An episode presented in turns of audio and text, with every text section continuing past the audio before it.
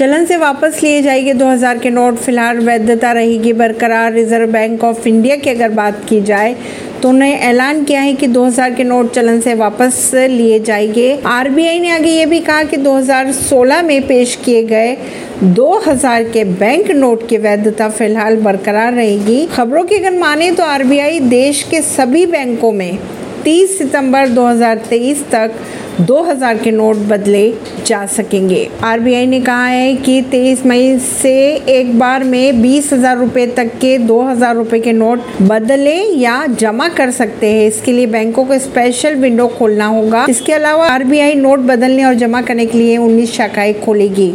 RBI ने press release में ये भी कहा है कि 2018 और 19 में ही 2000 रुपए के नोट का छापना बंद हो चुका था। ऐसी खबरों को जानने के लिए जुड़े रहिए जनता सरिश्ता पॉडकास्ट से। परवीन नई दिल्ली से।